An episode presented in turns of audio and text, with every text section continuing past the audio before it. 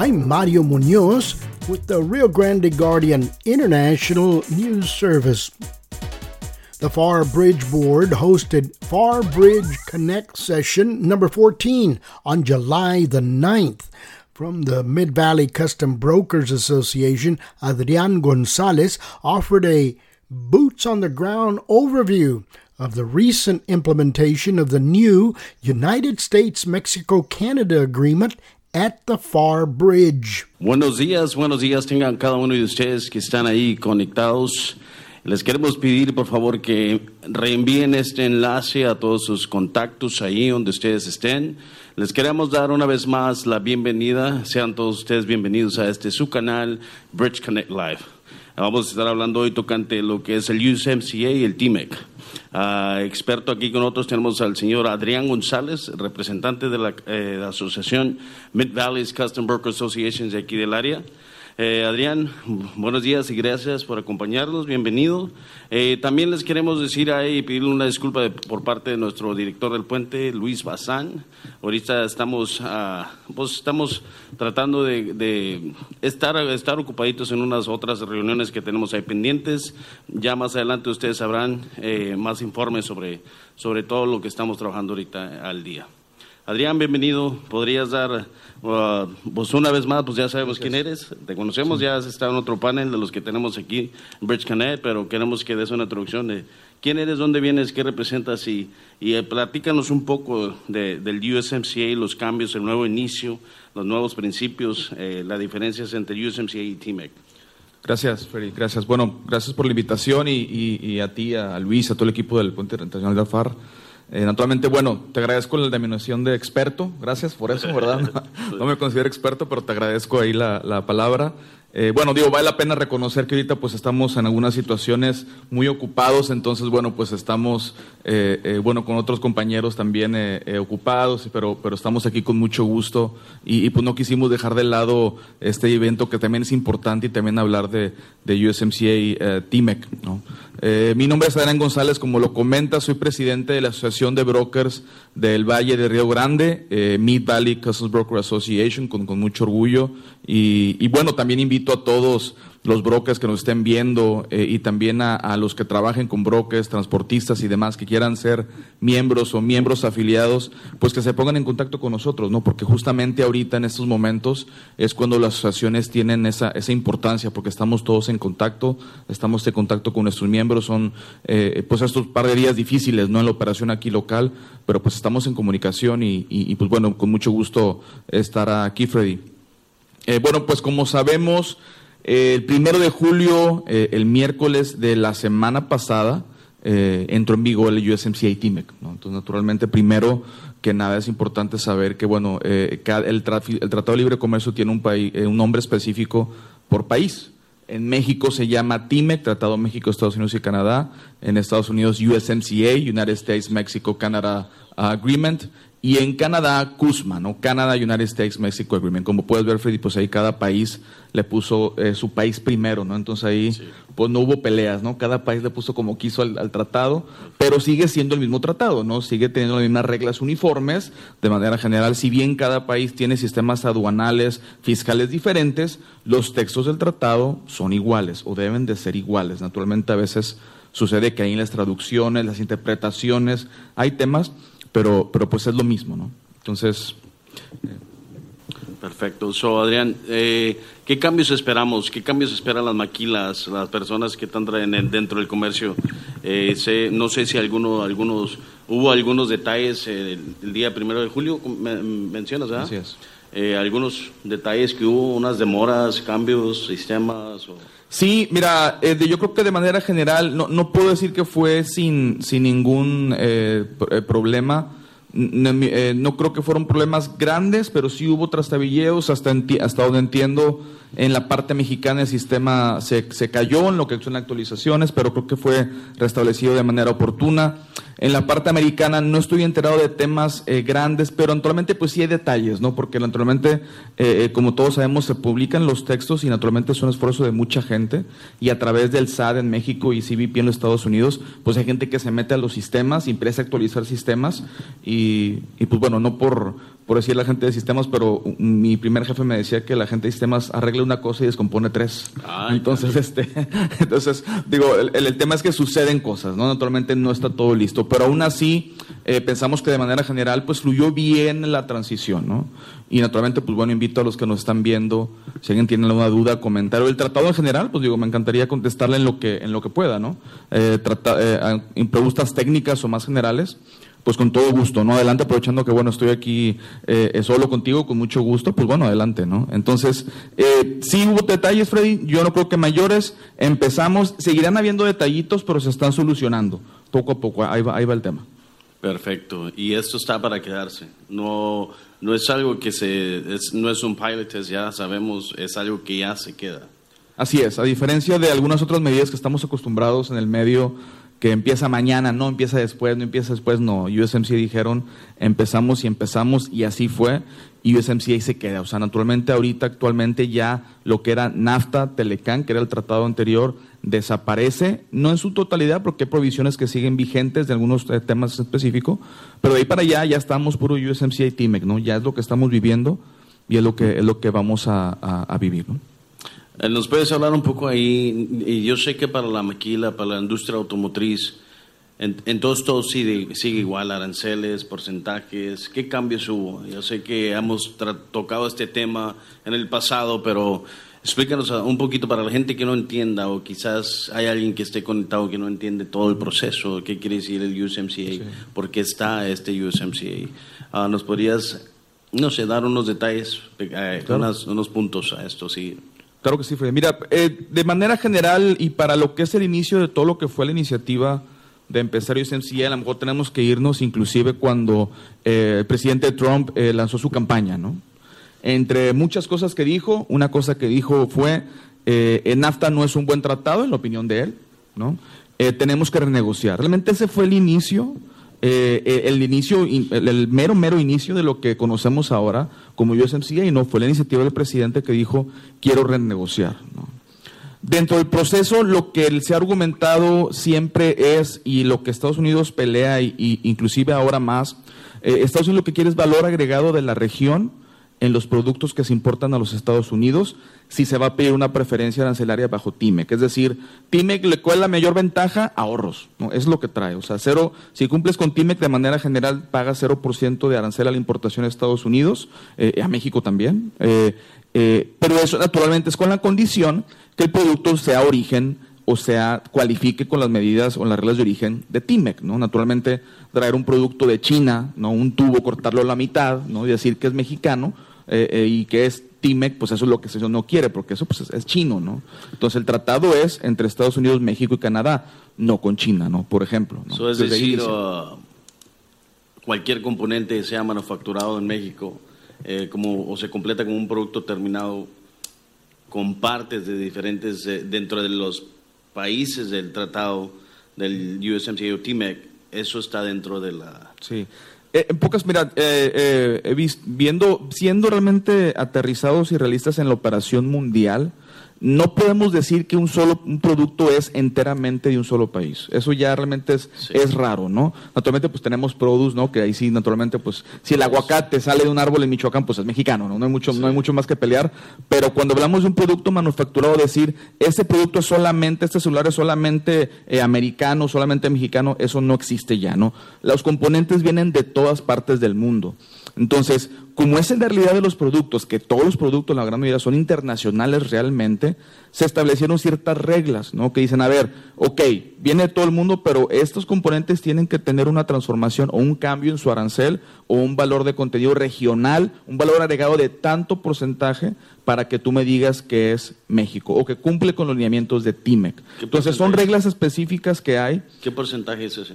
Mira, de manera general depende, depende del producto, de manera general, dejando un poco el lado automotriz, hablamos, y depende del método que se utilice en base al costo neto de, la, mercancía, en base al valor de transacción, eh, eh, depende del que se pueda utilizar, 50% eh, mínimo, mínimo, bajo costo neto, 60% mínimo bajo valor de transacción, es decir, mínimamente el valor agregado del, del, producto tiene que ser 50% o 60%, depende del método, Automotriz suben, entonces automotriz suben hasta 75%.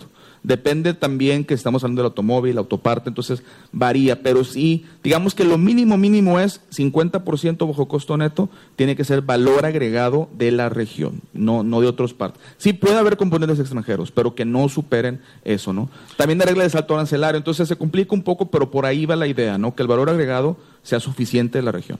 Adrián, eh, y ahí como asociación ustedes ahí, ¿qué, me puedes decir? ¿Qué, ¿Qué, fue la queja? ¿Qué fue del día primero ahorita aquí? ¿Cuál ha sido? Sé que mencionas que hubo un poco, un pequeños detalles ahí, cambios. Uh, pero ¿qué nos puedes hablar? ¿Qué nos puedes explicar? ¿Qué dice la industria maquiladora? ¿Qué dice, qué dice aquel cliente quizás que ustedes tengan?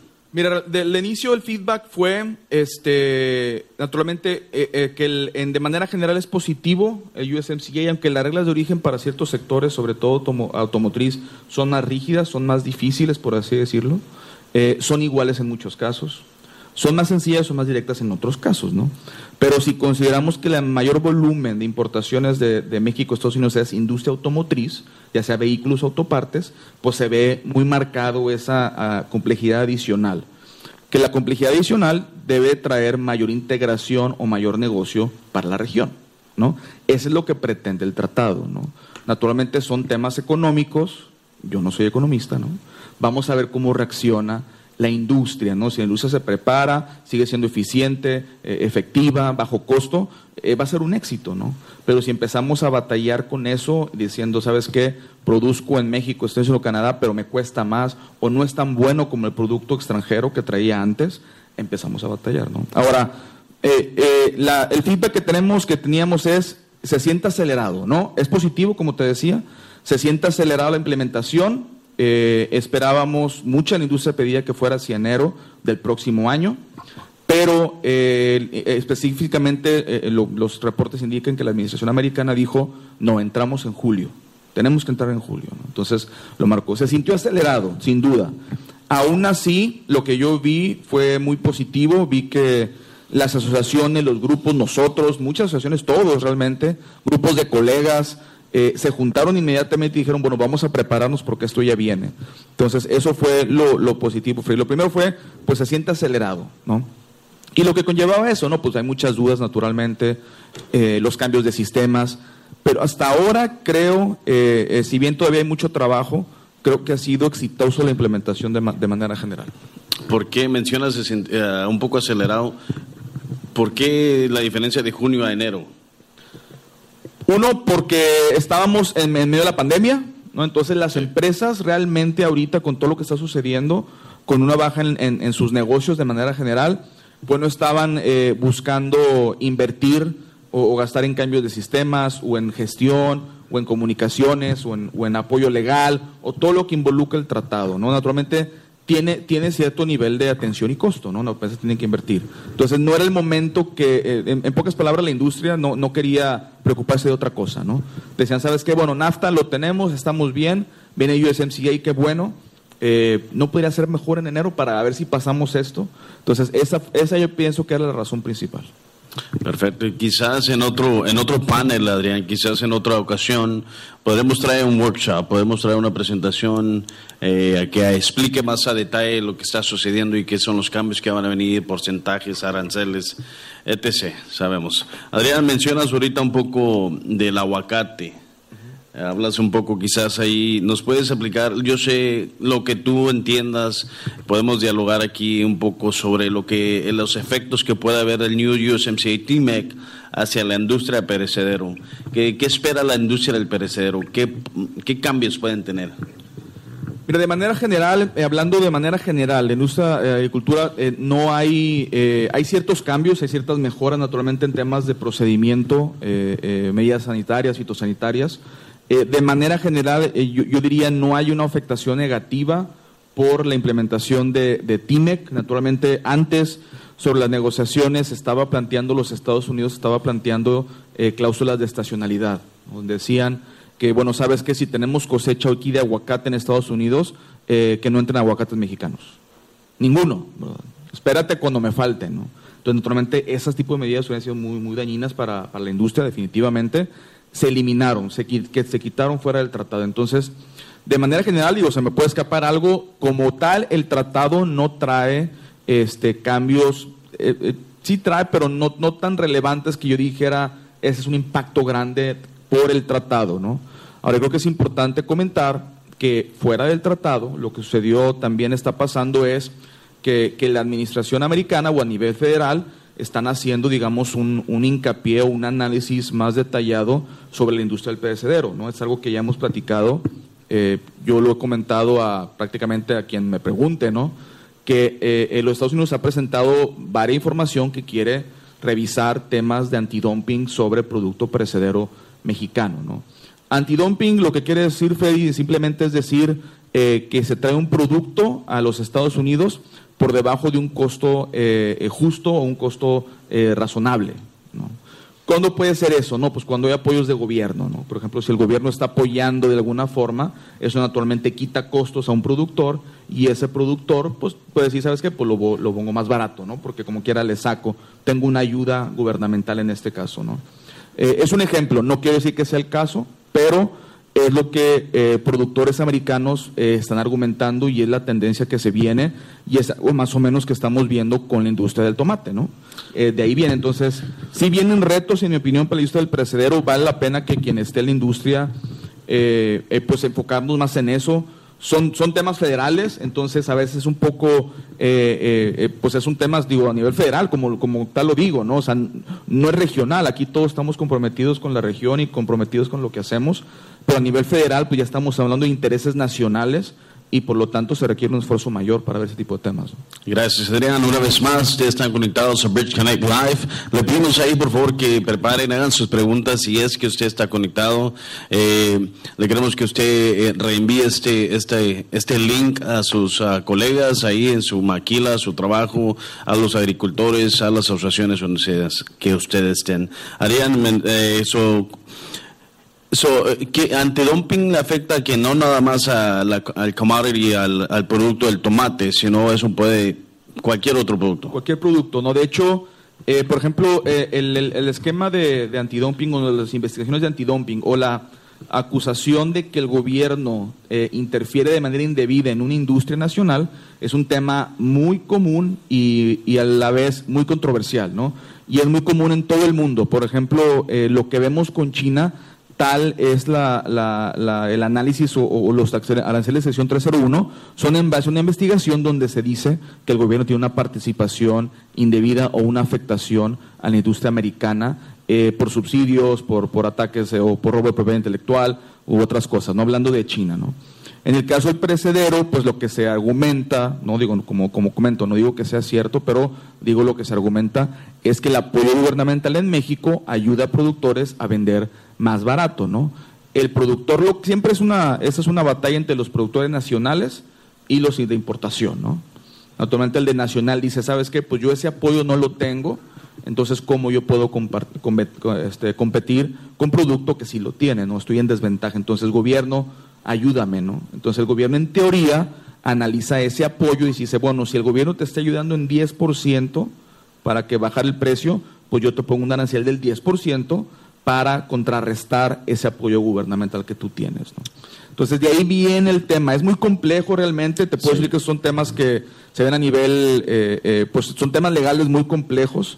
Eh, pero esa es, digamos, la parte básica del tema, ¿no? Naturalmente, pues ahí vienen muchos argumentos, hay, hay este, niveles donde sí es aceptable apoyo, niveles donde no, este, naturalmente vienen los contraargumentos de que, bueno, no, no es cierto, o no es relevante, o, o etc., ¿no? Este, y luego viene el argumento que, bueno, pues en Estados Unidos también hay apoyos a, agricultores, entonces empieza todo el tema, pero como, como dices, eso es algo, que afecta a, todas las industrias, en realidad.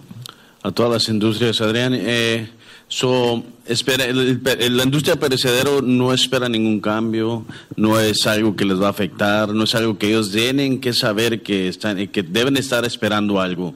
There's nothing they're waiting for, correcto. No es nada que ellos están esperando. Ahí hubo un cambio, there was a change, and due to that change, hubo un cambio debido a ese cambio. Ahora esto me está sucediendo. No tiene que, no tuvo que ver esos detalles. Ya, como digo, de manera general, de manera general, porque se me puede escapar algún commodity o un producto en específico, no por el tratado, pero sí hay otras medidas que obedecen a otras leyes de los Estados Unidos, ¿no? Cada que veamos, y eso es muy específico, ¿no? Entonces, típicamente los productores pues ven su producto y dicen, bueno, hay una alerta de FDA sobre mi producto, de USDA, de algún otro tipo, este, son, son otros temas, ¿no? Eh, no pudiera decir que de manera general por el tratado viene algo eh, muy importante, eh, no, no, un impacto negativo, lo diría yo, pero sí naturalmente siempre hay que estar muy pendiente de este aspecto que te comento, de es el investigaciones antidumping sobre la industria del presero mexicano. Yo pienso que eso sí puede tomar fuerza. con el tema de la pandemia, el USTR dejó de tener audiencias en estados como Florida, Georgia, con productores nacionales, ¿no? Yo espero, y, también va a depender de lo que suceda en las elecciones de, noviembre, que si sigue, pues se van a ver estas audiencias y se va a entrevistar y se va a recabar información y argumentos a favor que hay un antidumping de producto mexicano. Entonces, vale la pena, naturalmente, eh, que los productores, importadores, pues empiecen a armar de argumentos con sus asociaciones, vean los mecanismos que tienen a su disposición para empezar a tratar de actuar, porque este tema en gran medida es política, ¿no? Es político, entonces, pues hay que, lo político hay que contrarrestarlo de la manera política, ¿no? Hay que, hay que meterle por ese lado. Y mencionas político, es, un poco más de lobbying. Así es, digo, sí hay mucho de eso, no es la realidad, o sea, sí hay mucho, hay mucho de eso, ¿no? Si la razón que está sucediendo esta parte naturalmente es porque viene o un lobbying o un deseo eh, eh, político de productores nacionales que piensan que son tratados de manera injusta, ¿no? Eh, no tiene nada de malo, ¿no? Todos como ciudadanos podemos eh, eh, actuar de manera política, digo, no lo digo de una manera negativa, pero así es, o sea, el productor nacional que se ve afectado de manera política se levanta con su congresista, con su diputado y empieza a expresar sus inconformidades y eso, si agarra fuerza y agarra razón, pues bueno, puede haber acciones. Por eso es importante hablar también del otro lado, la contrapropuesta, de decir, oye, pues a, a él le perjudica probablemente, pero aquí esa región nos ayuda en tanto y meter el contraargumento, ¿no? Sí, correcto. Gracias, Edén, gracias. Eh, no hay cambios, no hay nada, es algo de que tiene que ser lo nuevo, just rectificado, ratified y uh, para la industria perecedero tampoco lo hay. Si usted tiene alguna duda, algún comentario, eh, cualquiera de la persona que esté conectado, cualquiera sea su duda o comentario que usted tenga, por favor háganoslo llegar por este medio ahí, por vía YouTube, en, el, en este video que usted está viendo, puede poner su pregunta. Ahorita me tocó estar de este lado de la cámara, no, por lo regular estamos de aquel lado, Adrián. Eso, por favor, cualquier sea su pregunta o duda, nosotros seguimos trabajando aquí, seguimos a la vanguardia por ahí, como luego dicen. Eh, gracias, Adrián, por estar tocando esto. Sabemos que el perecedero no es, no es lo tuyo, no es el fuerte tuyo, pero sabemos que dentro de la asociación hay gente que está eh, manejando perecederos. Eh, Adrián, coméntanos un poco más de tus, de tus miembros ahí, los, así se dice, like the members of the association. Um, ellos que han comentado que, que, es una que es ese detalle. Sé que ustedes tuvieron hace un par de semanas algo un update no del tocante del USMCA que es esa clave ese punto que tocaron Sí, mira, nosotros como asociación y, como tú lo comentas, ¿no? Naturalmente dentro de la asociación tenemos, pues bueno, eh, eh, brokers eh, muy buenos. De hecho, pues los pues, lo voy a decir, los mejores brokers son miembros de la asociación. ¿Por qué los mejores? Porque son los mejores. Y no es, y no es, y no se enoje, no es política, pero si usted quiere saber más, y ah, que no sea miembro se puede hacer miembro, por eso también lo digo. y naturalmente lanzo la invitación, somos una asociación abierta eh, eh, buscamos el apoyo, el, crecer nuestra profesión en la región y eso lo hacemos en base a nuestros miembros. Nuestros miembros son nuestra parte más importante y el que quiera ser miembro, eh, realmente hay muchos beneficios. lo puede hacer, digo, si estos temas, y yo también lo, comparto a, todos los que nos ven, ¿no? porque si alguien dice, oye, ¿sabes qué? Yo, yo me siento que no conozco de este tema, pues para eso estamos como asociación. O sea, si, es si están en la asociación, contestamos las preguntas. Lo que no sean de mi expertise, lo comparto con otros miembros que sí es, porque realmente ya entre toda la asociación, sí no la sabemos de todas. ¿eh? No yo solo, pero entre todos sí. Entre todos. Y ahí es donde eh, damos ese valor. Entonces, sí, los invito, contestando tu pregunta, tuvimos una, una, un evento muy bueno con Cindy de León eh, que fue organizado por la asociación. Ahí Crispín Flores, uno de sus miembros, nos ayudó a, a liderar este esfuerzo.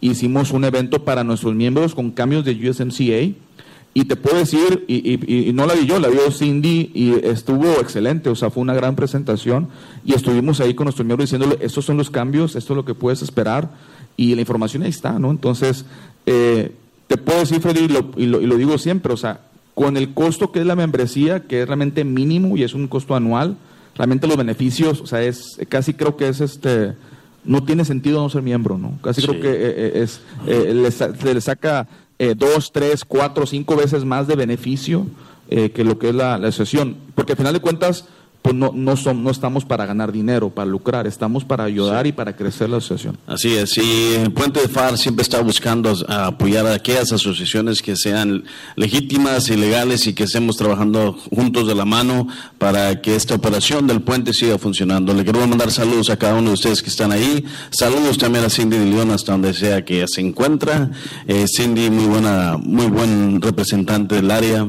Adrián, uh, so, como consejo, ¿qué consejo le das tú a, las industrias, a aquellas personas? Y me voy a enfocar un poco en el, en el produce, porque yo sé que yo he tenido varios comentarios y preguntas sobre el produce. ¿Qué consejo le puedes dar? Sé que hablaste de lo que los cambios que pueda o no pueda haber. ¿Qué es eso que tú les puedes mencionar a ellos antes de sabemos que este, este día sabíamos que iba a ser un poco bajo en asistencia o no sé, quizás no miro, pero ¿Qué le puedes decir antes de nosotros, si sabes qué, de, darle una culminación a este tema? Claro. Mira, pues bueno, no, eh, no culpo a nadie por estar ocupado con otros temas. Sabemos que es un día eh, difícil, ayer y hoy. Este, todos, digo, eh, yo sé que tú, Enfrey, estás de la cabeza en otro lado, a lo mejor yo un poco también, pero bueno, pues no quisimos dejar pasar la oportunidad de estar aquí y como quiera saludar a, a todos los que se unen. puedo dar este, sugerencias y le puedo dar a las dos industrias, si me permites. Sí, por favor. la industria del PROS, naturalmente, este eh, una industria de mucho orgullo para, para nosotros los que somos mexicanos, por supuesto, ¿no? Un producto, eh, pues ahí sí, 100% mexicano, ¿no? Si decía que los productos manufacturados son internacionales, pues yo puedo decir que los productos eh, de Produce, esos son 100% mexicanos, ¿no? Pues es naturalmente de la, de la ingeniería, de la producción. he tenido muy gratas experiencias visitando operaciones de producción de Produce, bodegas de Produce, quien crea que por ser produce es menos sofisticado que manufactura está equivocado, porque la tecnología, la ingeniería, los cuidados, todo lo que se invierte en produce es tan avanzado y tan bueno como cualquier otra manufactura que he visto en lo personal. Si bien es diferente, es igual de avanzado. Eh, mi recomendación es, eh, naturalmente, bueno, ahí eh, pegarse con un, con un buen broker, un miembro de la asociación. Ese es un buen broker, lo puedo decir otra vez. naturalmente, sí vienen cambios importantes hay asociaciones muy buenas pegadas, nosotros, TIPA, ustedes también fungen una buena, muy buena función, eh, y en conjunto, naturalmente, hacer el consenso, ¿no? No podemos pretender que una sola persona, una sola asociación tenga todas las respuestas, pero tenemos muchos recursos a nuestro alrededor para tomarlo. Como TIMEC se ganó en que no hay cláusula de estacionalidad, sí vienen otras presiones sobre la industria, eh, pero yo sigo confiado y, positivo en que la industria del producto seguirá siendo eh, de las joyas de México, ¿no? ¿Cuáles es ese, Adrián, antes de que sigas ahí, perdón, cuáles esos cambios que puede venir, que puede venir a futuro? Presión federal, presión federal sobre posibles temas de antidumping sobre la industria empresarial mexicana. Entonces, eso es, es lo que yo creo que, que, que puede venir a futuro de manera inmediata, de manera general. Ahora, Commodities en específico, claro, tienen sus retos, ¿no? Y vemos las alertas, ¿no? Este commodity tiene una alerta por posible eh, infección o un bicho o algo, ¿no? Eh, eh, pero bueno, de manera general yo creo que es lo que estamos viendo.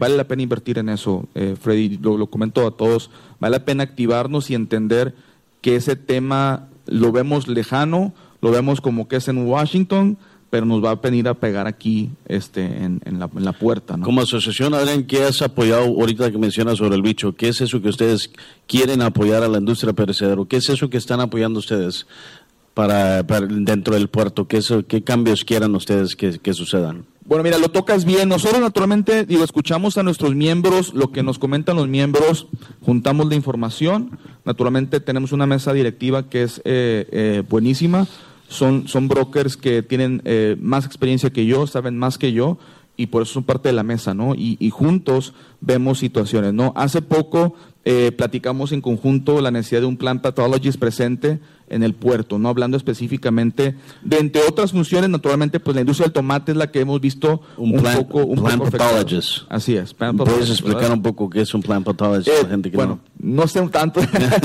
Lo que sí sé es que las revisiones o las inspecciones se van a un plant pathologist y esa persona determina si está el tobomavirus presente en el tomate, para no equivocarme, y eso actualmente se tiene que ir a Puerto de los Indios o a, Puerto Lejano, bueno, no lejano, no, pero en esos trayectos estamos perdiendo mucho tiempo. Otros puertos tienen la facilidad de tener uno, uno eh, en, la, en planta, digo, lo digo abiertamente.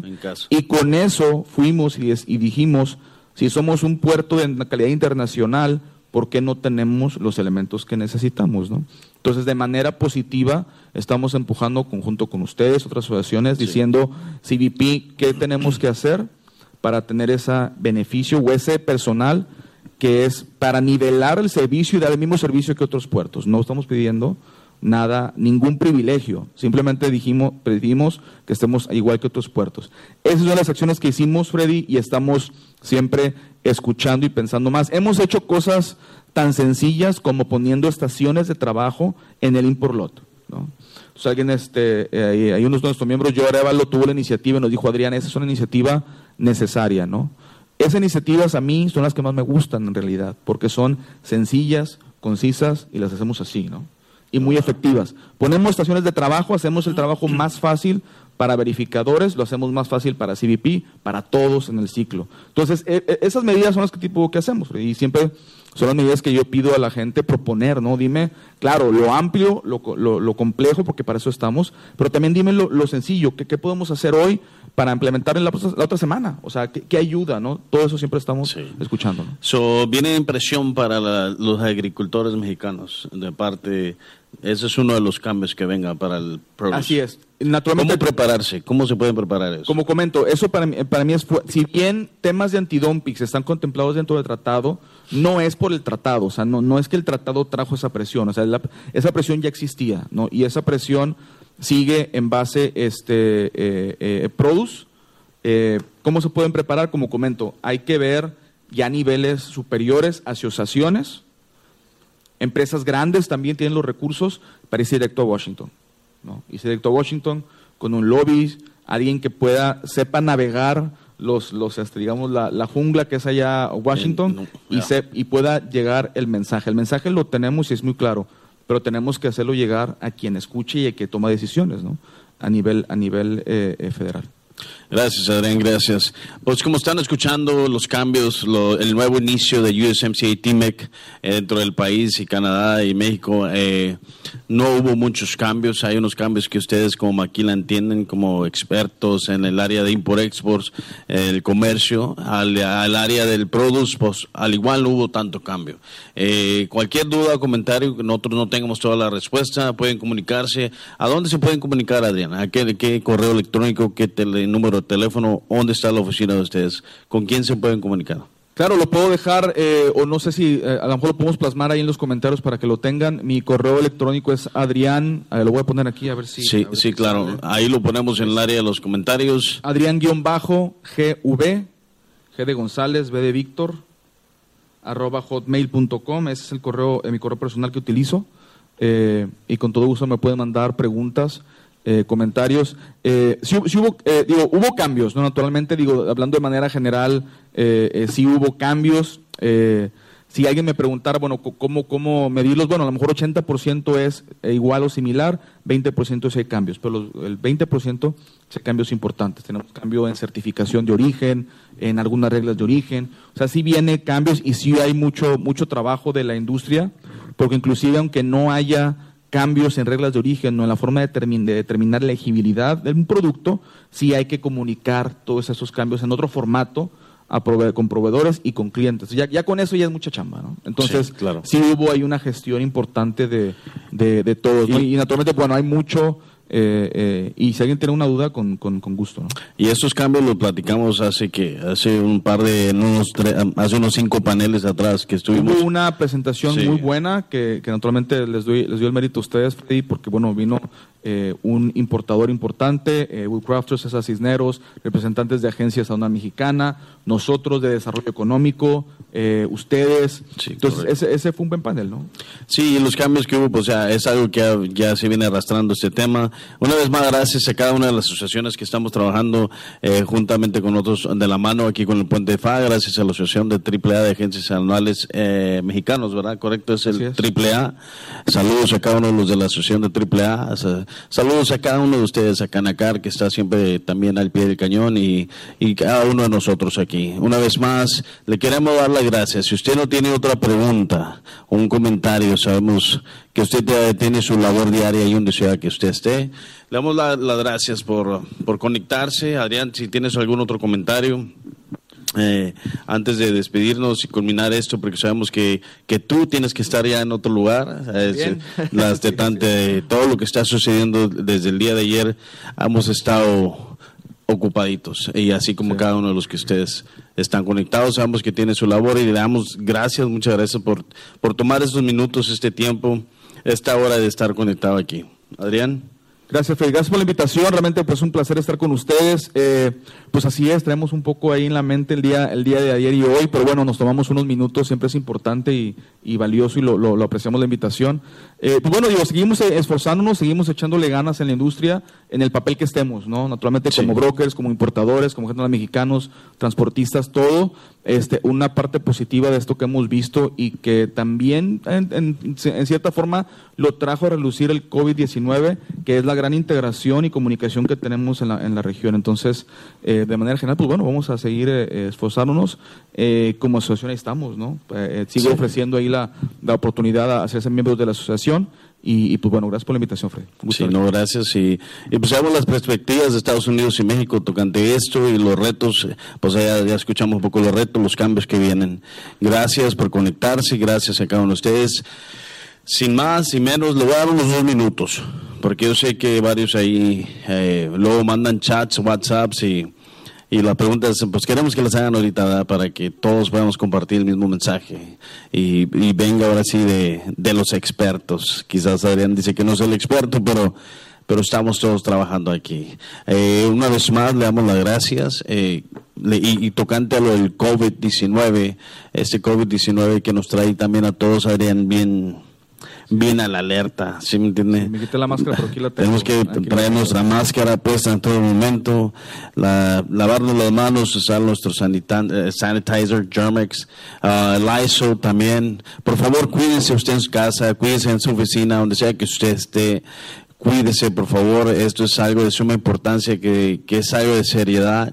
Queremos que si usted es importador y viene por el puente de FAR, venga preparado, venga usted listo con su cubrebocas, si viene a las oficinas del puente a hacer pago, a, levantar, a recoger a ABIs, las tarjetas, las llaves electrónicas, por favor, use la, ventanilla de, servicio que tenemos ahí en la oficina móvil, eh, use su mascarilla. Eh, Queremos que usted tome todas las precauciones, los seis pies de distancia.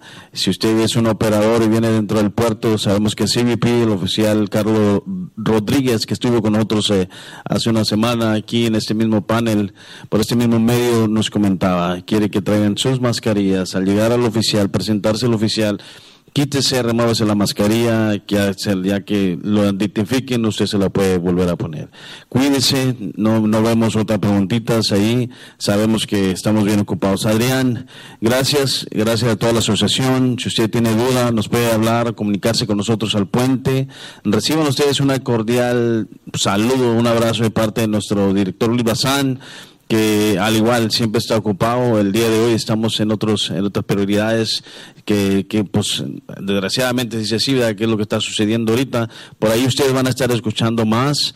Estén conectados a la página del Puente Internacional FAR, estén conectados a todas las páginas de las asociaciones con cuales trabajamos. Eh, también al igual, si usted tiene algo ahí, esté conectado al, al página del Facebook del Puente Internacional FAR. Eh, una vez más, es de suma importancia decir, si usted no ha sido contado y usted es de la región, Usted no se ha notado a lo que es el, el censo 2020, Adrián, ya te, ya te contaste, have you been counted? Claro que sí. Toda la estamos- familia lo hizo por internet, muy sencillo realmente. Sí. Este, y pues me aseguro que estamos bien contados porque de ahí, de ahí vienen los, Los los, recursos, ya. los programas, los desarrollos, los parques, todo lo que disfrutamos como ciudadanos eh, eh, y residentes del país. Ahí y, está, ¿no? Y eso es de suma importancia, Adrián, que debemos de entender de que es de ahí donde vienen todos estos recursos, estos de ahí, entre más se anote la gente, más se, se apunte, ¿verdad? se cuente, there's more funds, más fondos lo que, que, estamos pagamos buscando. de impuestos se va para allá y luego de ahí cuentan y se regresa lo necesario. Entonces, si no nos si no nos contamos, nada más estamos pagando y pues no recibimos eh, lo que se deben los programas. Y bueno, ya lleva todos los programas que existen. Así es. Por favor, usted que está ahí, recuerde, si no se ha anotado, se acerca la fecha, no sé cuál sea la fecha, ahorita no la tengo a la mano, pero queremos que usted se anote ahí. Nos vemos el próximo jueves por este mismo canal, por este mismo medio, el jueves a las 10 de la mañana. Nos vemos si Dios quiere, Dios mediante. Dios me los cuide, Dios me los guarde, cuídese, protégese y nos vemos a la próxima por este mismo medio. Eh, cualquier duda o comentario, recuerden, háblenos al Puente Internacional FAR o mándenos un mensaje por medio de Facebook.